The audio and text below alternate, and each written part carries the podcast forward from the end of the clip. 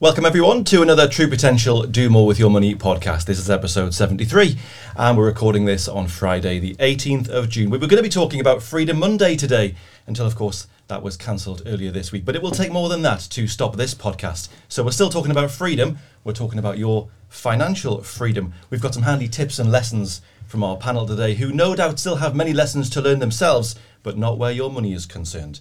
Let's meet them. We're joined by Dan the Boss Harrison. We've got cool, calm, collected Chris Leyland in the house today, and Phil Your Boots Elvin. Uh, or should that be Phil? Your uh, should be first time Phil actually on the podcast because of course I think this is your first outing. Is that right, Phil? It is, Peter. Yes. Yes. Well, but on the podcast. But correct. We could only resist the we could only resist the letters and the emails demanding your appearance for so long. So you can stop sending them in now. I will. But it is uh, it is good to have you on, Phil. What else have you done this week for the first time, Phil? Uh, this week, um, I hit my finger with a hammer yesterday.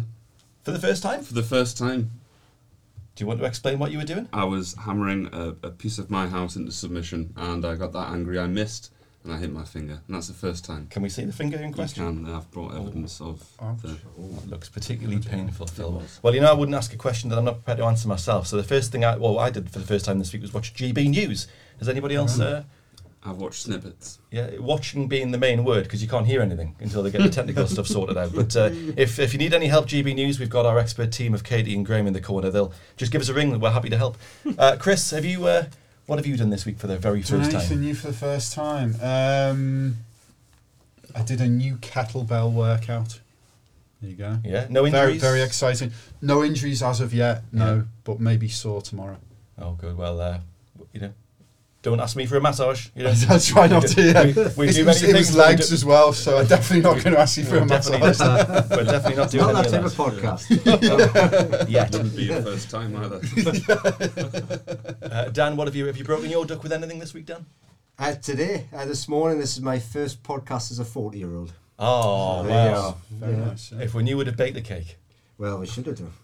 I think we did, which is well well in advance. Yeah. Uh, did you celebrate? Well, I, I, know you celebrated, but I've uh, celebrated with two different surprise parties. Yes. So I'm like, yeah, I'm I'm a, a, Grinch when it comes to birthdays, but the the team here at TP had a party, and then my wife had one for me on Saturday as well. So all surprised out for the next decade. Is that a new birthday tie you've got on there? No, no, no. no. It's, a very, it's a very smart tie. It matches your mug as well, which I can see why you've done that. Well, Mr. Corporate.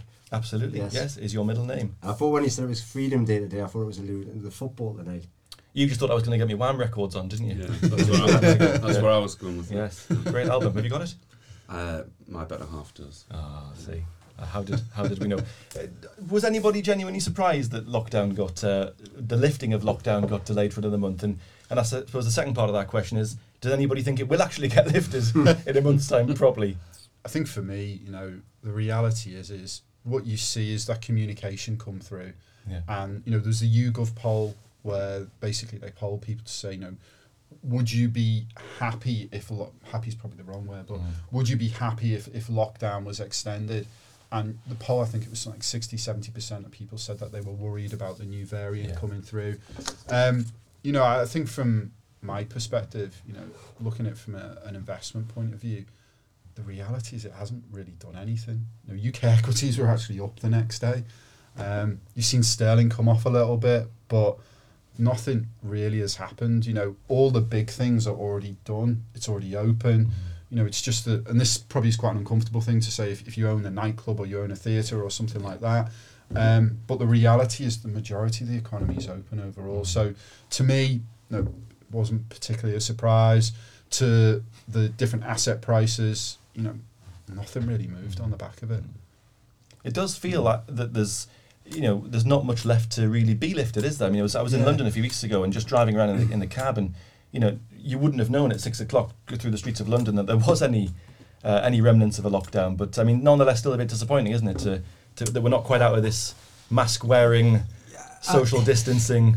I think so, Peter. I, I think when you look at some of the positive kind of steps forward that government's made with vaccination mm. programs or the yeah. 40 whatever million now I think it's all over 18s can now be vaccinated yeah. as well yeah. which is great news and I, I, think I don't think anybody's surprised but I do detect personally but also when, when I'm speaking to people a, undercurrent of disappointment with mm. it which I think people think we're doing our bit here we're getting vaccinated, we're trying to keep a distance inside of things, we're in the main not taking the mickey and yeah. kind of grabbing one another and, and mm. crowding around and things. Yet, you know, this and it's not to underplay again this this new Delta variant as well. So please don't get me wrong, we're in there, but it's very minor looking data here, and people are thinking, well, when are we going to draw the line with this? I think so. I think there's there's no surprise but it is. I think it's it's this can't probably go on indefinitely now, yeah. and it's like I know they want to get a, another set of people vaccinated between now and July, mm. but you start you, we're getting into the lower age range now, which is you've got a different demographic of people who may be saying it's not yeah. for me. You know, I'm, I'm starting to hear that a lot more now when I'm asking mm. people, which is I'm 21 years old, I'll be okay if I get it, mm. and you feel like saying you'll be all right, but you, you but, but, we might not be. Yeah, you know, but you can still you can still transmit it, and I, that's that's what's maybe been missed with some of this vaccine side of things, which is actually get vaccinated. It lowers your transmission rate as well. It doesn't yeah. just help you with your health; mm. it actually stops you passing the thing on. Yeah. Um, you know, so it's. Yeah, I'll, I'll behave. I'll, I'll you, not get too frustrated. You do sort of wonder as well if, if cases are increasing to a level that they're unhappy with now, in a month's time, just because of the lag, you'll be potentially unlocking or you know giving us full freedom back at a time when the cases will be even higher, yeah. the death rate will be higher, yeah. which is an if you can't do it now, you know well, it's, an odd thing to be able to mm-hmm. say you yeah. can do it in a month's time. But I mean, were you were you surprised, Phil, or not? No, uh, conveniently. What, what seems to happen from government is you, you already know it's going to happen before it happens through a, a, nice set of orchestrated or unorchestrated leaks.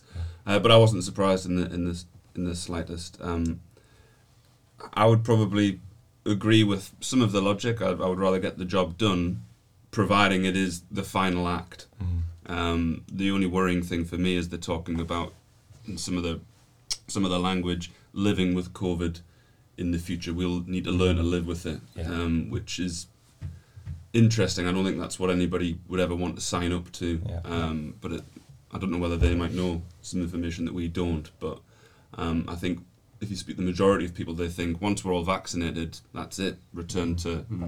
18 months ago. Yeah. Uh, that's the only thing in the back of my head that's a bit concerning. But the main yeah. thing is everybody should just get vaccinated. Yeah, I think you're right. This week they were saying it's it's gonna it'll end up being a bit more like the flu, where you've just got to have your, your annual flu jab for a different, a slightly different strain to the one they had mm. uh, the year before. So, yeah. Chris, you mentioned uh, some of the kind of market reaction uh, a few minutes ago, but just give us a bit more detail, would you, on on the week that's been?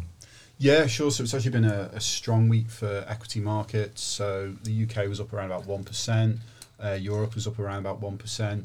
I think quite interestingly, if you look at the US, you saw the NASDAQ, so the more technology focused index within the US. That's been really, really strong. So that's up around about 1.5%. But the actual broader US index, the S&P 500, was actually flat over the week. Um, probably two data points that I'd talk about. Um, the biggest thing within markets this week has been the release from the Federal Open Market Committee. So they're the equivalent of the Monetary Policy Committee in the UK. So basically, they set interest rates in the US. And what they do is they produce a, a projection to show their the individual members' view around when will they first raise interest rates. So this projection has been the same for, for quite a long time now, and it's basically 2024 is when they're going to raise rates. But yeah, on Wednesday they basically changed that and brought it in to 2023. Now this is important. The reason why they've done that is because basically you know, the economy's strong. You know, you talked a little bit about vaccinations. There, vaccinations are going very well in the US. So basically, they think the economy is strong enough to withstand an interest rate rise. Now, normally, what you would have seen is equity markets sell off on the back of that. So, so you're losing some of that monetary stimulus overall. You're losing some of that monetary easing. Um, but what you actually saw is is investors seemed quite happy about it, mm. in the sense that I think what they were thinking is is the Fed were just ignoring the sort of slightly higher inflation prints that were coming through. So actually, you saw markets generally be be quite favourable yesterday, and the Nasdaq did particularly well as investors are looking at those tech shares, they're looking at companies that they think will deliver on earnings that will still be able to sell their product overall. So that's one thing. I think the other thing, which is maybe a little bit more pertinent to the, the people that are, are watching this, is, is in the UK. So we had inflation data that came out. So inflation data came in at 2.1%. So that was ahead of expectations at 1.9%. Now, it's important in that the Bank of England, their target is to maintain a 2% inflation level. And like they haven't done that. You know, inflation's been much lower than that for the past couple of years. But I think what's so important about that, and you know, for people who are listening, and you know, maybe we can discuss this as well, is it just highlights why you need to take risk and why you can't use cash products, cash ISAs, cash investments. Mm because the reality is you've got interest rates at what 0.10, 0.1%, so 10 basis points. So that means you get nothing on your cash basically. Even yeah. like, you know, we were talking about this um, just before the podcast started, but even the like higher interest rate cash products, you're still looking at 0.4%. Mm. Obviously, you've got inflation at 2.1. So it means it's eroding the spending power that you have. So that cash pile the purchasing power of it is getting smaller and smaller and smaller. And the only way that you can do that is by investing in something. You know, obviously, I'm going to plug our multi-asset proposition, the True Potential yeah. portfolios. But you know, that's a key way that people can invest and make money above inflation. And so for me, you know, that's something that I think is is really important for people to take away.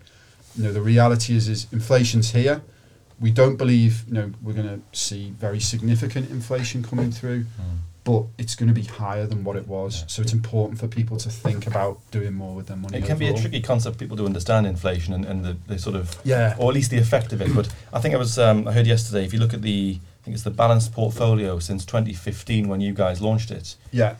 What's the annualized if you like, yeah, yeah, rate of growth over so the over the years since. It's, it's sort of well over five percent. Good question. Yeah. So the annualized rate of growth there is uh, around about eight percent. Yeah. And that's after fund charges. Right. So um, you know, if we say look at the aggressive portfolio for you know, investors looking for something that's a little bit higher risk, mm. that's over ten percent. Yeah. After fund charges.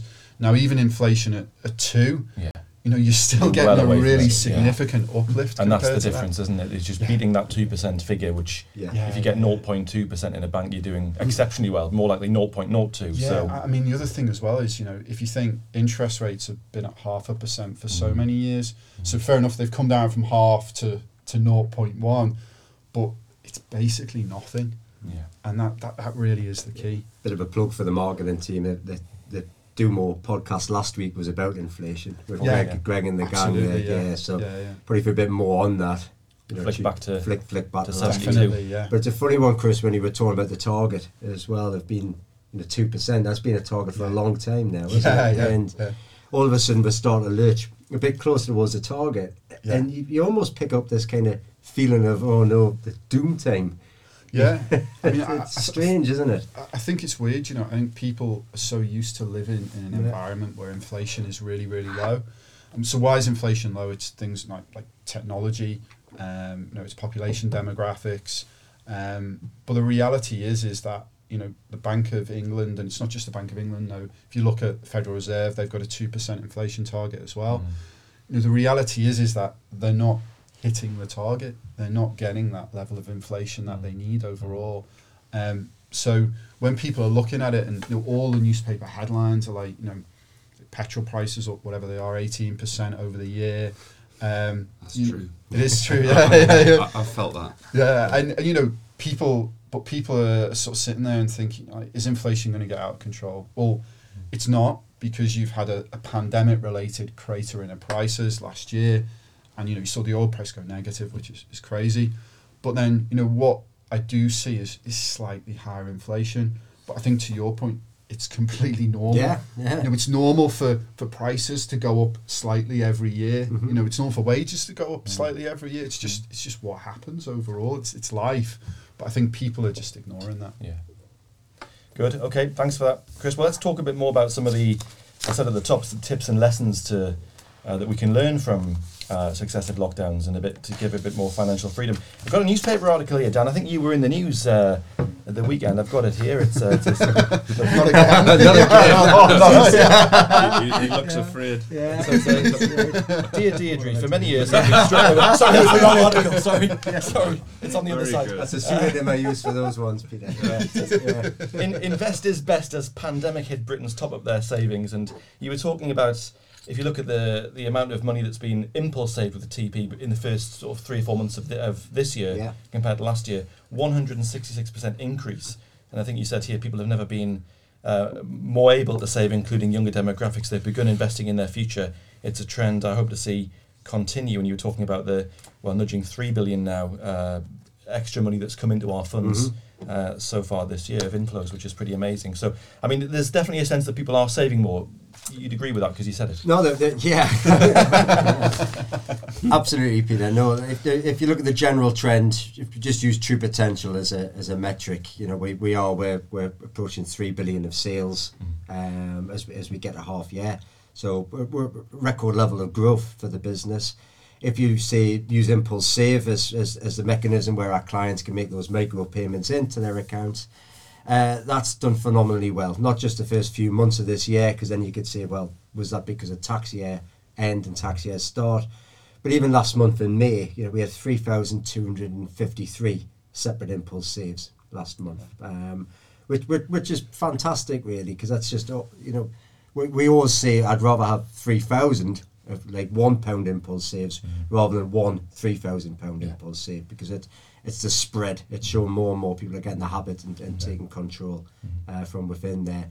And I think some of that is down to uh, people having had more money and then hopefully still enjoying having more money and, and being able to save it. But I also think it comes from this digital switch, which we saw last year as well, where certainly for us, you know, th- th- more people now log into their True Potential site using the app versus the website. Now it's about 60% uh, versus 40% on the website. And I think taking control of your finances is more conducive when you're on a mobile because I, I just think it feels more natural now. I think about the way I, I bank, for instance. I've just been getting a new bit of fitness kit called a, a, a Whoop band because my, my Fitbit broke, and that's own that's app only. Yeah. They don't have a website now as well. I, I've got a business bank account with Starling Bank that is app only now as mm. well. So it, it's interesting to see the way in which behaviour is changing as well, driven by the tech. And have you noticed a lot more tech come on stream in the last, say, year or so to help people with their sort of generally manage their money and manage their life, I suppose? I, I haven't seen too much more, but I've seen just more people willing to use it. right, yeah. I think more than anything, I, we've, we've all got tales of mums, dads, grandparents, what have you, using you know FaceTime video for the first time or, or WhatsApp and, and, and things. So it's just, yeah, you could read stats till the kind of the cows come home, I guess, Yeah. about this many people use this much more.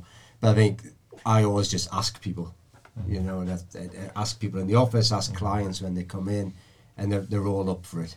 And would you expect, you mentioned some of the stats there around TP clients, you'd expect that, if you'd like, more uh, ad- adoption of digital and people, you know, logging in a bit more, that's going to continue. We're not going to go back to, No, it- I'll it- jump on the phone or I'll pop in to see somebody. It's It's still very much more growing now. Peter. You could argue. I know we're, we're still in the final stage of lockdown, but the, the growth's still there. So I, I think it's it's been cracked. I think Phil, you you speak with you know your your, your sales director for wealth management. So you, you look after 750 advisors, and I've, I've always kind of said the advisors are actually worse adopters at times of technology. Um, so it's you, you're probably on the front line, so to speak. His, historically, you, you, probably could have said that, but I think the last eighteen months has has proven that I think everybody is on on board with using the technology more, and that that's pressure from advisors on clients and and vice versa because there was no other means to transact business. Like if, if you have money to put in an ISA, there's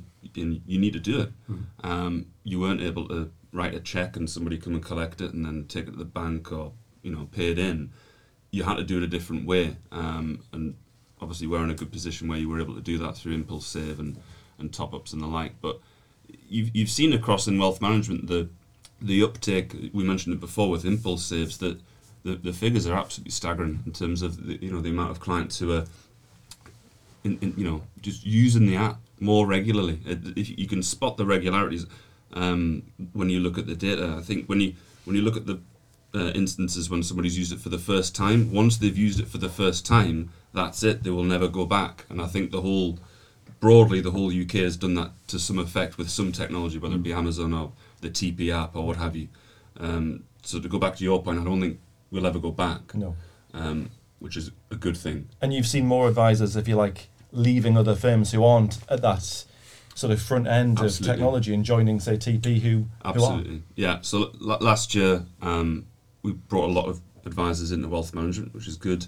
Um, one of the con- consistent anecdotes we heard was where they were, they were unable to operate their own advice business because of COVID constraints. They, they were literally had their arms and legs cut off. They weren't they weren't able, able to operate. Now they still had clients who needed servicing. They still had clients who needed to put money into pensions, ISAs, bonds, what have you, and they literally were not able to help them. Um, so we, we've brought a lot of advisors in who, thankfully, have realised that the technology is there to help them. Um, so it's been a very positive year for us in that respect. And why do you think, it, if we've been there since 2007 in terms of, you know, digital first and doing things in a very much tech-enabled way, why do you think other firms perhaps it's taken the pandemic for them to realise maybe we should actually catch up with the 21st century? I think, in in, in part, they they didn't think that something like that would ever happen. They thought that the old ways will continue. They, Yeah. They're not. These firms aren't necessarily set up to innovate or think differently. They're set up to continue doing what they always might have done, and they've assumed that that always will be the way. Um, as we know, that isn't the way. Um, things were already moving uh, to a more digital means prior to that. I think COVID and lockdowns just pushed the accelerator pedal on it and probably brought us forward ten years. Yeah. Um, I think we work in a lazy industry Yeah. as well. Um, product providers in particular are lazy. You know, they're, they're a lot of these firms now, these large asset books would not exist today. If, if they were formed today, you know, they're living off the fat from, from dozens, if not hundreds of years in, in some cases. And they just take advantage of that. And mm-hmm. they've just always, I think, like Phil says, always thought it'll never happen. Mm-hmm. Quite arrogantly, actually, mm-hmm. from, from there. So, you know, we, we were quite delighted when a good few of those organisations got a good Yeah. kick last year, and, and rightly so. Uh, I, I think, like Phil says, they're bad at innovating, they're bad at thinking. I don't necessarily think maybe they're bad at it. They just they just think they're above it. Yeah. You know, why why should we change? Yeah, More laziness, really. correct. Yeah, I mean, we don't want to go through a pandemic again anytime soon, but I mean, in terms of TP, we're not going to stop innovating. You know, we're, we're very much tech driven, and you were at the, obviously the, the heart of that at the very start. Where do you see the next few years for True Potential from a tech point of view, without giving any secrets away that we don't want to, we might not want to share with our competitors? But I I, I think it, it's making our app, it's making our website even more useful for the clients. You know, so we're looking at a project we're calling C Next at the moment, which is going to be using taking advantage of like open banking as a as a as a as, as a type of technology in there where we can sort of consume clients bank details. We can then start helping with their savings habits. Everything we're talking about here about saving and spending and things mm-hmm. we sort of get the tech to help drive that a bit. Mm-hmm. That'll then link through with you know starting to give practical examples as well. So instead of say spending 200 pound a month on takeaways if you spend 150 pound a month on takeaways save the other 50 pound a month into your pension you'll be able to retire three three years and six days earlier or, or something like that you know so just starts to put it in context but instead of just saying oh chris you should save some money this month it'll say well having looked at your bank statement here's some suggestions where if you just adjust your life ever so slightly Yeah. you'll get a real demonstrable difference out of Yeah. it so things like that peter i think more than anything and, and the, the tp way in which we try to build technology is always looking at what consumers are doing rather than what does our industry need yeah, so something like Impulse Save, I think I've said this before. Impulse Save was just built from um, looking at how people would buy things on the internet. Amazon is a great example. We've all used or being tricked by Amazon one click, Yeah. where you do press it and you're like, oh, oh, Yeah. the,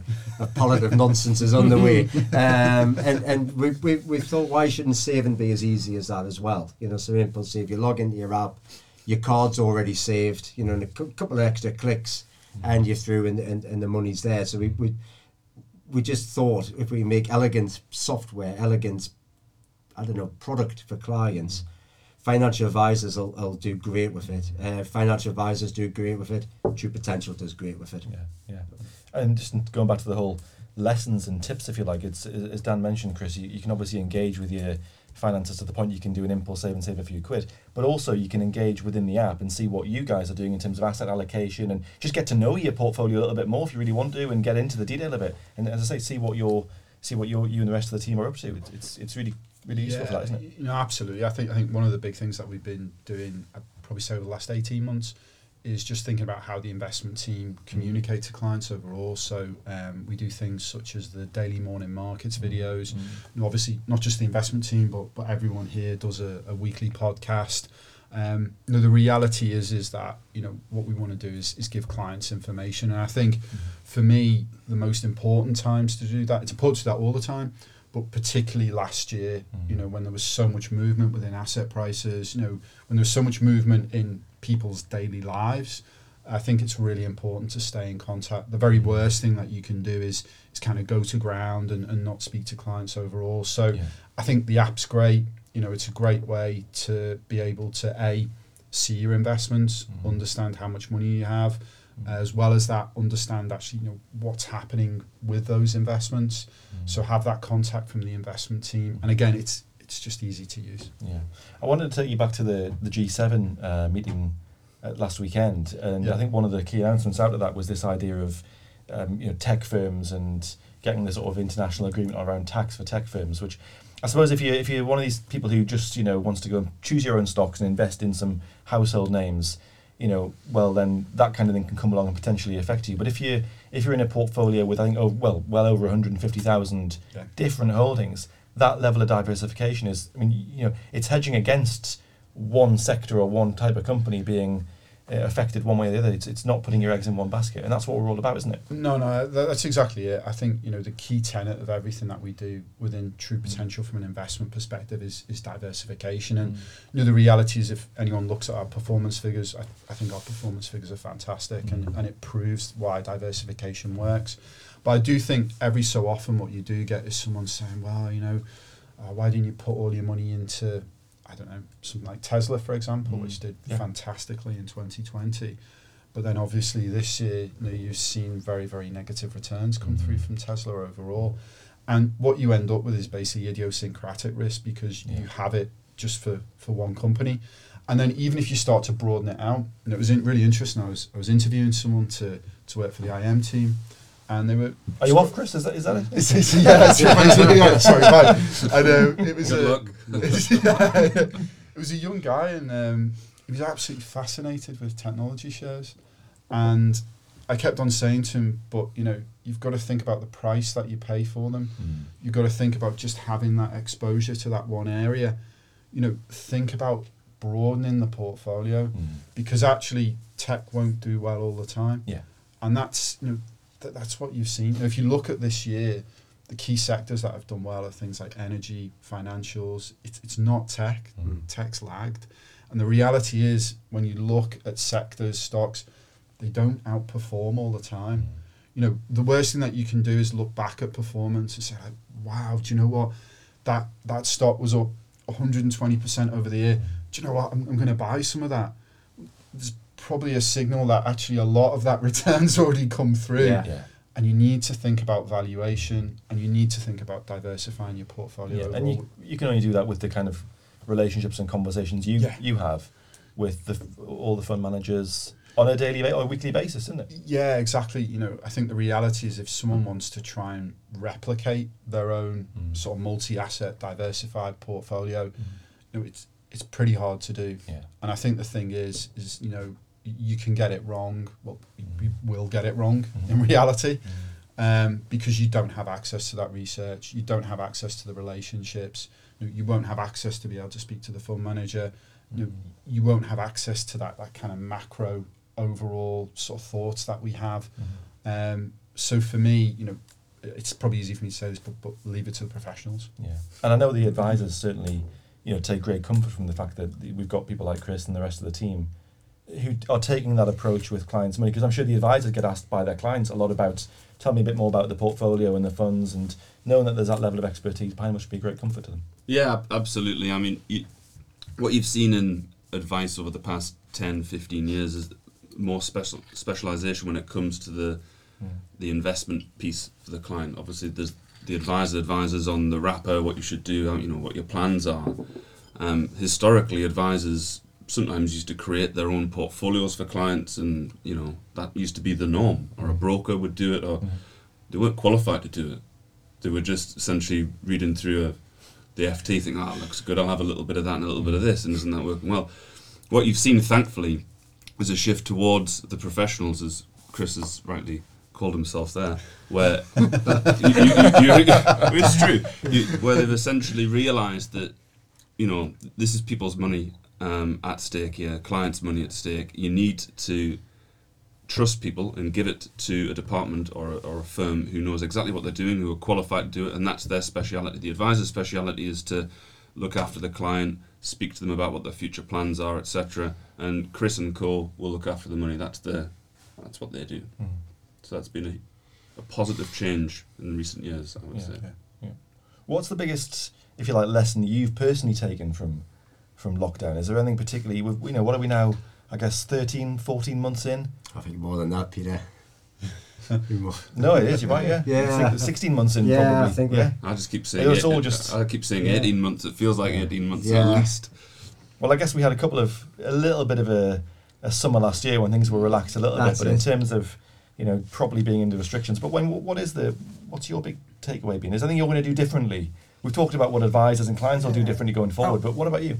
I, I, was thinking about this in terms of preparing for today. And, you know, we, we've done these podcasts for the last 14, 15, whatever months it, it, it's been in terms of giving tips, in terms of saying to people, look, the money you're saving on your fuel and things like that, reinvest it. You know, so, so I think I don't, I don't think we need to repeat those messages, but I've been looking at my own spending over the last month as well, and it's mm-hmm. it's up. Mm-hmm. Uh, so I, you know, I, I I don't want to be a hypocrite here and say I'm a, I'm a convert from there. Yeah. And I don't know if some of it still, it still feels novel going yeah. for a, a, a, meal at the moment and sitting inside. It still feels novel being able to go to the pub and have a, a pint or two as, as, well. So I don't know if my spending's up as a result of the novelty side of things or if I've crept back to my old habits um, with, with, with it, within there. So I'm, I'm not going to pretend to be some sort of sage here and, and give people those type of tips, but I think – what I have done is I, I do, but I always have I, taken a keen interest in where I spend my money, but also where my money's invested mm-hmm. and saved as well. Um, so we've, we've talked about the app side of things. I do use that religiously. I log in at least once a week. I don't log in every day because the type of fluctuations Chris is talking about there. I think you know even someone who, who who has access to Chris and the rest of the team I don't need to see it going up and down yeah. every single day. Each week feels about right. Chris, you may even say you should probably just look at it on a monthly basis as well, just to really mm. flatten it out there. So I do do that. I do check, you know, where, where the money's getting spent in the house side of things as mm. well. So that's that that's that's nothing nothing exciting there, nothing yeah. original. I don't think. But I mean, even away from money, I mean, I know you you've obviously you're very into your kind of fitness, and you were talking about your kettlebells you've been yeah, you've been yeah. buying. Were they an Amazon impulse purchase? Uh, they were uh, a purchase that I wanted to buy, so I wouldn't describe it as an impulse purchase. Yeah. Um, but yeah, they're great. I've been really enjoying it. So. And, and, that sort of side of things probably will. I think the public at large probably will carry on. You know, that taking a greater interest in just yeah. a bit of outdoors and getting you know, which is what everyone's been doing yeah. for the last yeah. year and a half. I mean, for me, um, you know, what I've found is is I, I train in the morning mm. at our local park, and it's got these different kind of exercise things. And uh, in the past, whenever I've walked past them, I've always thought, like, who uses them? you know, surely people would just go to the gym. Um, but it's actually been really nice. Yeah. It's actually really nice getting up in the morning, you know, especially like lovely day yeah. today. Yeah. Getting outside and training mm. is is great. So I think for me that's something that that's been a a big change, and no, yeah, really, really pleased with it. Yeah, and then you're gonna carry on doing or do differently. I can't keep talking about fitness because we've kind of got the fit side of the table and the outside of the table. No um, I'll key into that a wee bit. Uh, get, getting outside, definitely. Um, mm. We've been able to do that more. Um, it's one thing. At one point, it was almost the only thing that we could do. So mm. I, have done a, a, fair bit of that. But I, I think the lessons that we've all learned in terms of I'll talk about from a physical work perspective, the way that we've changed our working habits um, broadly, I think it has improved. It benefits us, us here because, as we've been talking about, we are technology driven. So we've actually seen no disruption whatsoever. I think we actually saw productivity go yeah. up. Um, I think that's good for a lot of uh, the staff and everybody who works here, where we have um, adopted what, you know, what would be a hybrid model. And I think if you look to the future, I think that's a a sensible way of working, and it does kind of key back into the the money aspect of things. Of you know, if you're going into an office five days a week, you're filling your car up. You know, once a week. If you're going into the office two days a week, you're probably filling it up every other week. Yeah. So you'll make a saving there. Um, uh, yeah, I just think it's a more a more hybrid approach yeah. for the future. Yeah, and a hybrid car possibly. Maybe well, it's a hybrid car you're filling up. Don't get me started on that. I had a courtesy car this week that was a hybrid, and um, it it drank the petrol. I, I, I, can speak all day about that, but we'll, we'll move on. It resembled a skip or your courtesy car. it, it, was a hybrid skip. Yeah. Um, it performed like a skip, and I think the good thing about it is it's obviously just constantly trying to charge its hybrid yeah. bit. Um, but it does so at the expense of the environment, which is probably not what it's meant to do. No. So I think it returned like 20 odd miles to the gallon. So one thing you'll not be doing is, is buying a hybrid car not anytime yet. soon. But but Phil mentioned there, Dan, uh, hybrid advice, which mm-hmm. we've talked about really since, since since the company was formed, which what it was all about. You know, blending technology and, and the human sort of side of it. But hybrid working, I just wanted to pick that up with yeah. you because we're in this amazing building that we talk about a lot, but it's well worth talking about a lot, which you see people in here who are in a hybrid working model, working at home when they can, working here when they need to, to, to collaborate that's surely the way the way forward. Clearly, it is for us. But do you think that'll catch on in the country? It's uh, yeah. Um, it's interesting. You're starting to see some of the sparring going on out there with, with other organisations. So you know, I talk about them before I talk about us now. So you saw if it was the head of J.P. Morgan said the other day, if you can go yeah. for lunch in New York, you can come in the office yeah. in yeah. New York as well. And part of me thinks actually you're bang on right there, and the other part thinks you know it's. But it was it's interesting because I think what you're certainly find in the states, the the the different to us Brits, and as far as they're a lot less wedded to a location. Mm. You know, it's it's quite common you'll see someone grow up in one side of the country, go to university in the other side, and then end up working in the middle, mm. or, you know, and what have you. It and it's and apparently what's happened, and we, we've got US colleagues, and, and I don't know if Chris gets this from some of the fund management guys as well during say the, the, the lockdown in, in New York last year, a lot of people just gave up the flats, gave up their apartments, and moved around the country on the thinking that I'll probably never be required to come back to Manhattan. Yeah. Yeah. And I think that you, are getting, but have some of these banks who are paying, in all fairness, big superstar wages, like Manhattan rates, Manhattan. Yeah. If anyone's ever been there before, it's you're talking about like ten. My old like, thing, ten pound a pint is what it is. so, Wherever you go in the world, a man, a man in the world, yes. the, the paint on there, but it, but it is. It's, it's, it's about ten pound a, a beer in, in, in Manhattan there yeah. as well. So. So what these banks are now saying is, well, if you're not coming in, we're going to have to adjust your wage down because we've been paying you a Manhattan loading yeah. from within there. So there's an interesting dynamic in say on that east coast, that money-driven side of America.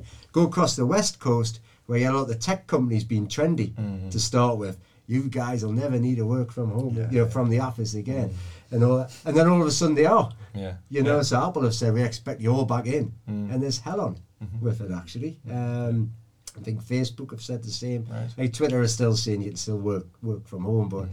You know, given another few years, Twitter will just be completely irrelevant anyway. I think the way the way it's going. Um, from so sorry if we've got any money in Twitter at the moment. we don't you have any. You won't buy positions. yeah, we don't have any um, active positions yeah. in Twitter. um, but I, I look, I, I think it's having an open mind, and I think it's getting to know your cl- start with your clients first, um, then your employees, and that might sound like a bit of a, a funny thing to say, but without clients, without the money, mm-hmm. we don't have jobs. Mm-hmm. Full yeah, stop. Yeah, and that's maybe what's getting forgotten a little bit here is that can you work from home full time, part time, none of the time? It means can you look after your clients effectively? Yeah. Can you deliver a great service to your clients? And I think Phil was talking about the productivity before. We did that last year. We looked after, or the, the staff here looked after our staff and uh, looked after our advisors, sorry, and looked after our clients exceptionally well. You know, I've just I've just sort of flash up on the screen there behind me. You know, average wait time was 13 seconds for last year. Mm. So a, a, a, great result, and probably a result not seen anywhere else. I've just had a I've just had a cancellation email from Ryanair for a trip which has made me go on next next month, and I've got to ring them up. And I've just I, yeah. Do you know what? I'll probably not because I don't want to spend six hours listening to Ryanair with some like, music. cheesy music, you know, and, and- from there as well. So I'll, I, I don't know if I've got the time to sit. It might cost that. you more on the phone to It- cancel it- than it did for the flight. Genuinely may. So when when when we go to TP, um, we could have worked from home all the time forever. We, we, we did. You could argue we didn't need to do the work. Why do you think productivity went up? Sorry, to, why why do you think more that was? time? Just a bit more time. Yeah. You know, if you look at someone like Phil, for instance, Phil used to spend probably half an hour each way driving in each Yeah. day. Um, and again, I'm just using Phil as an example because I actually spoke to him about it. What he said is instead of leaving for work now at seven thirty, I'll probably start doing a bit of work yeah. at seven thirty now as well. So I think some people's working days got stretched out a little bit, Yeah. um, which isn't healthy long term. You can't, you know, you, you shouldn't be doing that. But I think also some people said they felt a bit more rested because maybe at seven thirty instead of getting in the car, you're having your breakfast at seven thirty, sat at the table in the house. That's what I So- found. I found the seven thirty to eight thirty hour before the phone starts ringing, Yeah. before the emails start coming in. You could just blitz through an hour and a half's worth of good quality work that might have taken twice as long in the day. When, as I say, your phone's ringing, the Yeah. emails you are do coming. you, you, you, get that and uh, and what we've actually found and one of the, one of the changes we've made here as well as flexibility in terms of when we start so in the past it was always 8.30 to 5.30 but we now have people coming in at 7 and they work 7 till 4 7.30 4.30 etc that's really handy as well because a we, we, some of our teams do a lot of tasks which are just head down work. Mm-hmm. We have to um, reconcile a certain amount of fees and commissions every single morning. Mm-hmm. That money's already in the bank. So it makes sense for some of those guys to get in at seven mm-hmm. before the noise begins and, and do it. And then they can they can leave earlier, of, of course. So I think that, that there is some of that. I also notice I've been in every day for the last seven or eight weeks in, in the building. And I probably now spend, and I'm normally at a desk seven thirty eight a.m. most days now. And I probably spend that first half an hour, 40 minutes talking nonsense with, with, with, with whichever poor person, victim comes and sits next to me. Which, Yeah. And that that's, I actually prefer that, by the way, because you get to pick up, mm. like, what your rest of your team are like. You pick up that vibe, you know, and, uh, because what we're running at the moment in the office is we've split the teams into three. Let's say you're in team one. Week one, you're in Monday, Tuesday. Week mm. two, you're in Wednesday, Thursday. Week three, you're in Friday, Monday. Yeah. So I'm seeing a, a regular, like different team members coming in, mm-hmm. and then you can pick up how well mm-hmm. the firm are doing from from a you know kind of you can tell when people are doing well because their heads up, they're making jokes and things. You can tell when people aren't doing it because heads down, they're moving, uh, or, or you don't get any fun from them. Um, so, from a management point of view or selfish point of view, I love having people in the Yeah, building. Um, I think it's really important the hybrid thing as well. From if you're you know if you're in your early twenties, I think you've talked about this before. Yeah. If you're if you're at that age where you might be living at, either still at home or, or perhaps you're in a flat on your own. If your company has switched completely to home working and just shut the office down, you know the social side of coming to work and seeing your colleagues is is clearly being missed on them. You, know, you make you make yeah. great play of the social side of, of TP at the end of the day, but also just having that option to come in for a couple of days Well, and, I- and I- see yeah, see your I- colleagues. I think we're a very social firm. I think we're we're, we're a fun place to work. I hope. Um, I, I certainly feel we are. But you know, just just with a nod toward that, you know, so when the the latest lockdown was extended, um, we had a bit of a night on Yeah. it was Wednesday night this this week where we had a couple of the departments in. And we had some beers and we got some pizzas in and things like that. And it was quite good. And Phil, I know you're doing the same with your team on, on, on Tuesday. Mm. So that social side of things at times is is, is so important. Um, Chris, you know, you've you've got in your investment management team, you've got a real mix of, you know, lots of experience, but you're obviously having to bring juniors through all the time. So I guess maybe the mentoring side of things.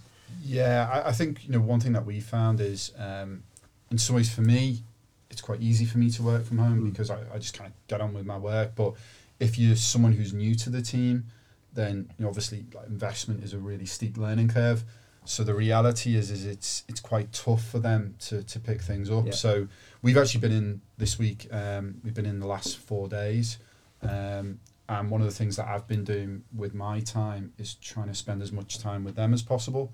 So basically, almost sort of shadowing them in some ways to, to try and help them. Um, so for me, I, I think you know when you get someone new on the team, it, it's re- it's just easier if it's face to face. Yeah, yeah, really good. Well, look, I think it's been a really interesting chat, and I think um, maybe some of the lessons just to kind of sort of draw it to a close is. You know, engage with your finances. Pick a firm that you know, looks after its clients, as you said, but looks Yeah. after its people as well. Yeah. Use technology to engage with your finance, not just to top up, but to perhaps get to know your finances a bit more, right? Just to understand a bit about what's going on. And and yeah, you're right. There's a happy medium. We don't do this every single day, but you know, compared to the paper-based once a year thing in the post, that frankly made little sense anyway to most people. The fact that you can log in, whether it's weekly, monthly, or whatever, and just see what's happening with your money. Yeah. Um, no, I, I think it is. It's take take some ownership, which again, that's a lesson we've talked about. Yeah. Take personal ownership for your own finances. Mm. Take a personal interest in it, and then pick a firm who actually help you match that. Uh, You know, if, if, if you are, you know, find find a firm who helps you do more. So there you go. There's the the marketing pitch. That's a good So strap that- line. That's We a good should- we should use strap that We we- we we should use that. Yeah, yeah.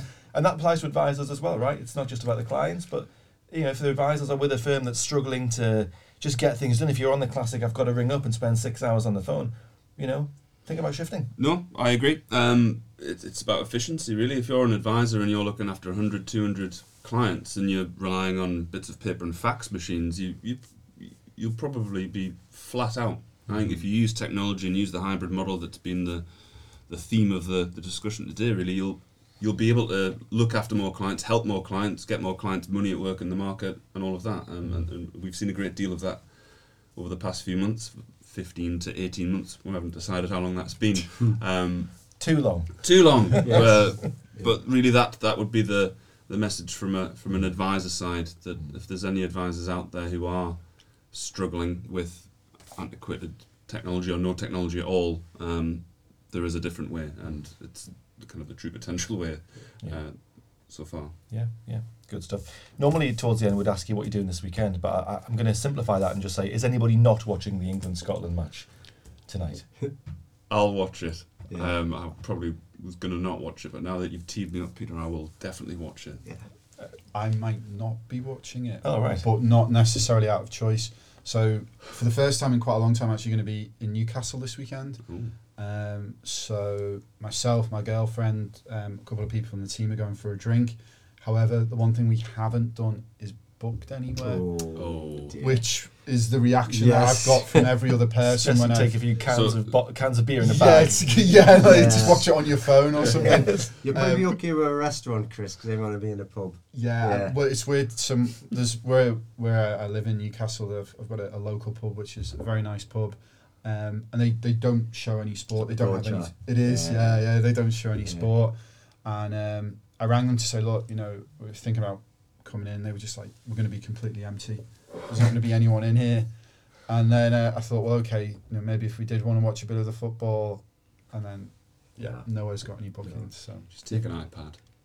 Go, Yeah, yeah. go to the broad chair, take an iPad, Yeah. watch it. Well, there's a big there's a big TV just there, you know, Chris. You could stay at work and just you know, you There's, there's a few of the we'll get a plat- few chairs. the platform are in this this week and they're Yeah. staying late Yeah. tonight. Yeah, Yeah. yeah, yeah. Um, Are, are you watching it, Dan? Tonight? I'm not watching it here. No, No. I'll, I'll watch it at home. But I, and Chris, you've you've done well not to go to London today. yeah. Uh, I've got a couple of friends who work on the trains. They were full of grown men in skirts yesterday Yes. going down. There's And apparently then, and then there's- there was the Scotland fans. And then there's, um, but there's, Very no, there's uh, apparently there's twenty thousand Scots yeah. in London right now, spreading corona around the country.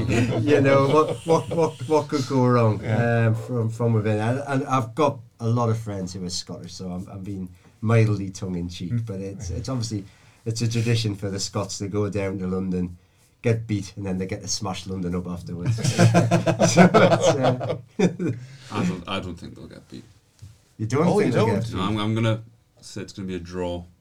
Oh. I think the. the That's a very sit on the fence uh, position you've taken. Yes, it is. Um, I think the Scottish team will be more up for it. I think his, history's proven that you know the the smaller geographically and population wise, they'll be they'll be more up for it, and I think the, the occasion could get to the England players. Uh, now that I've said that, it's going to be like five 0 to. I either think it's team. going to go the way around. I think Yeah. the, the England team are, are a good team, um, and they've, they haven't really put a team to the sword for a while. And I, I, I think they might be three, three or four nil. Oh, Oh, no, right, I- well, one of you's maybe- going to be very disappointed tomorrow. Then, That's right. Well- so be, be Why, why don't we bet a pound on this? If it's a draw, then I'll get a pound. Like a Scottish pound note. Yes. We do that. Have you still got yours? Have you? I've not spent it. Um, what's your best memory of England Scotland over the years? Football, I'm talking Uh, about. the, the, The dentist e- chair. An easy one, yeah. 1996. Yeah, and it was. Um. Yeah. Yeah. It was a, it was a great tournament, full stop. That, but it was actually a, a magical goal by Gascoigne. yeah. It, it was. So yeah, yeah, a lot of fun with that. Yeah. Okay. Well, we'll see. We'll see what happens. Oh, uh, prediction, Chris. I didn't ask you. I know. Um, Dan thinks England are going to trounce them. um, Phil thinks it'll be a steady, a steady away draw. I was looking at the betting odds this morning, and I'm gonna go for I'm gonna go for England to win. I quite like sitting on the fence sometimes, like Phil, but Yeah. I'll um, I'll go for England to win, and I'll go for maybe not as bullish. I'm gonna go for I'm gonna go for a two 0 Two nil. Oh well. Okay. I have to caveat it here as a chief executive and say we have lots of Scottish advisors and clients who I love dearly. Yes. Yes. Come on, Scotland. Uh, my girlfriend's Scottish, by the way. Yeah, so there you go. So it's, It's gonna yeah. be a spicy dynamic. well, I you're probably best not watching it tonight, then, aren't you? Just that, that option of going to a restaurant or a pub where it's not on it probably is the best thing. She doesn't like football at all. Oh. So she's uh, and she's not that nationalistic either. So she'll be she'll be quite happy just go to the restaurant. Yeah. Well, good luck. Uh, good luck with that one. Right. Well, look. Thanks very much to Chris, Dan, Phil. Did you enjoy your first podcast? Yes, by very much, Peter. Yeah? Yes. Good. Thank you. Do you want to come back? I would love to come back, Peter. Have to Especially, especially if you're hosting. Well, keep keep writing those letters in, then, and we'll we'll give it some Yeah, thought. I'll, I'll, I'll keep my lobbyists going. Yeah. Absolutely. Thanks everyone for tuning in as well. Don't forget if you want to catch up with any previous podcasts like the one Dan mentioned on inflation, but also uh, morning markets and a lot of other good content on our YouTube channel, just subscribe to that and it's all there for you, ready and waiting. So if you are disappointed by the result tonight and you don't want to watch any more football this weekend, you can just dine out on uh, on True Potential's YouTube channel. So until the next time, it's bye for now. Subscribing to True Potential YouTube channel is quick and easy. Simply go to your YouTube app on your phone, type in True Potential and press the red subscribe option. You'll then be notified as and when new videos are released.